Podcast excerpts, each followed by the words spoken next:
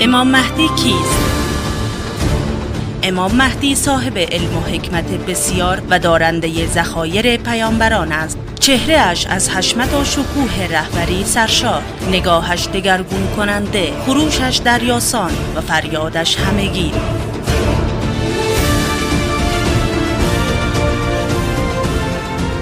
آن حضرت نهمین امام از نسل امام حسین علیه السلام است. ولی مطلق خاتم اولیا و وسیع اوسیا و قائد جهانی و انقلابی اکبر است. چون ظاهر شود به کعبه تکیه کند و پرچم پیامبر را در دست گیرد و دین خدا را زنده و احکام خدا را در سراسر گیتی جاری و جهان را پر از عدل و داد کند.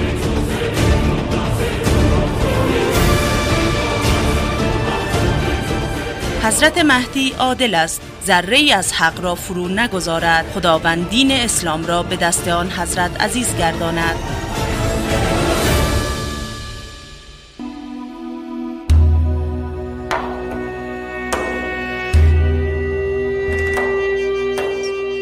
حکایت چهل مرد مخلصی که قبل از دیدار امام زمان فرار کردند.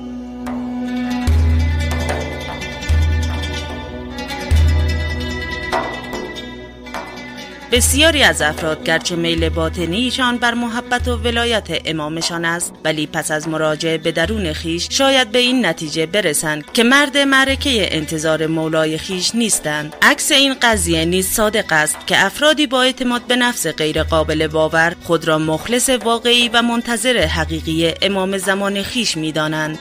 وقتی در نجف اشرف جهت انجام کاری که در نظرم بود از بازار محله سیفی عبور می کردم در اسنای راه نظرم به قبه شبیه به مسجد افتاد.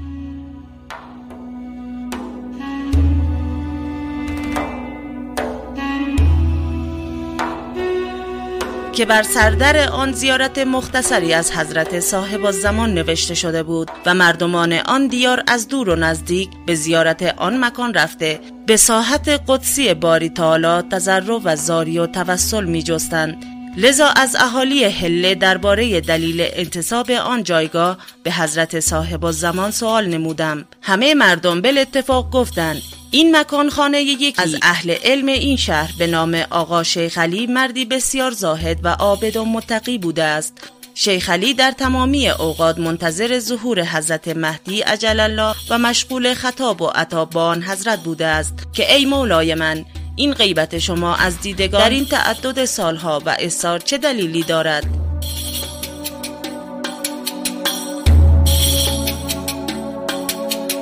چه که تعداد مخلصین شما لااقل در همین شهر هله به بیش از هزار نفر می‌رسد.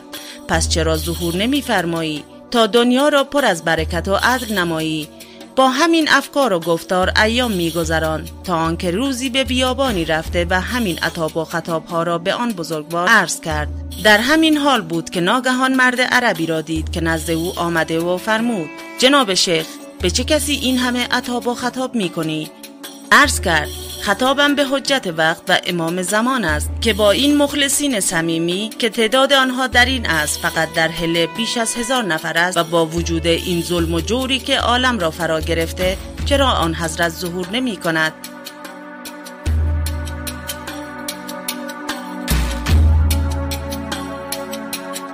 مرد عرب فرمود ای شیخ صاحب زمان من هستم. مطلب این چنین نیست که تو تصور می کنی اگر تعداد اصحاب من به 313 نفر می رسید قطعا ظاهر می شدم در شهر هله هم که گمان می کنی بیش از هزار نفر مخلص واقعی موجود است اخلاص آنان حقیقی نیست. مگر اخلاص تو و فلان قصاب شهر؟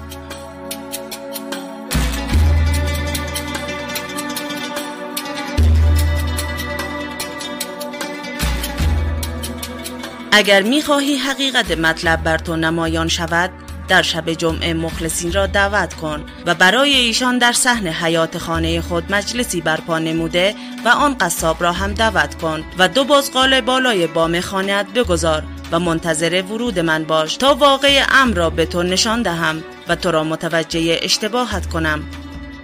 پس از اینکه این کلام را فرمود از دیدگان آقا شیخ علی غایب شد. سپس شیخ با سرور و خوشحالی تمام به هله برگشته و ماجرا را برای آن مرد قصاب تعریف کرد. سپس قرار بر این شد که از میان بیش از هزار نفری که می شناختند چهل نفر را انتخاب نموده و شیخ از آنها دعوت کند تا همگی در شب جمعه به منزل او آمده و به شرف ملاقات امام از مشرف شوند. هنگام ملاقات فرا رسید. مرد قصاب با آن چهل مخلص در صحنه حیات خانه شیخ علی اجتماع نموده و همگی با تهارت رو به قبله مشغول ذکر و صلوات و دعا و منتظر حضرت صاحب زمان بودند. شیخ نیز حسب الامر آن حضرت دو عدد بزغاله را بالای پشت بام برد. پاسی از شب گذشته بود و همه منتظر بودند. ناگهان نور عظیم درخشانی در جو هوا ظاهر گردید و چند برابر از آفتاب و ماه درخشنده تر بود. به سمت خانه شیخ رفته و بر بالای پشت بام قرار گرفت. زمانی نگذشته بود که صدایی از پشت بام بلند شد و آن مرد قصاب را امر برفتن به پشت بام خواند. مرد قصاب اطاعت نموده و به بالای پشت بام رفت و آن حضرت او را امر فرمود که یکی از آن دو بزغاله را نزدیک ناودان آن بام برده سر ببرد به نحوی که تمام خون آن از آن ناودان در میان صحنه خانه ریخته شود. قصاب به فرموده آن بزرگوار عمل نمود.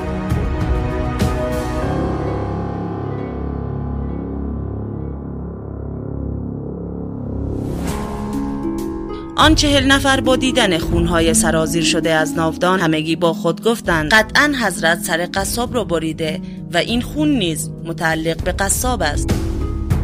لحظاتی دیگر گذشت. ناگهان صدای دیگری از پشت بام به گوش رسید که این بار شیخ علی را به پشت بام فرا می‌خواند. شیخ علی نیز اطاعت امر نمود و زمانی که به پشت بام رفت قصاب را دید که در سلامتی کامل در محضر امام ایستاده بود. سپس به امر حضرت مرد قصاب بزغاله دیگر را پای ناودان آورده و مثل همان بزغاله اول زب نمود. این بار نیز خون به حیات خانه ریخته و موجب تردید بیشتر حاضرین گردید و همگی گمان کردند که آن حضرت این بار سر شیخ علی را بریده و این خون متعلق به شیخ است. پس با خود گفتند انقریب است که به امر حضرت نوبت به آنها برسد. لذا در به حیات را گشوده و همهشان فرار را برقرار ترجیح دادند. آنگاه حضرت خطاب به شیخ فرمود همکنون به حیات برو و آن چهل مخلص را به پشت بام دعوت کن با من دیدار کنند. اما وقتی شیخ به صحنه حیات رفت حتی احدی از آن چهل متر را در خانه ندید. پس مجددا به پشت بام رفت و فرار آن جماعت را خدمت امام عرضه داشت. حضرت فرمود ای شیخ دیگر عطاب و خطاب ها را رها کن. آیا این همان شهر هله نبود که می گفتی بیش از هزار مخلص در آن وجود دارد؟ سرزمین ها و شهرهای دیگر را هم به همین امر قیاس کن. این را فرمود و از نظرشان پنهان گردید.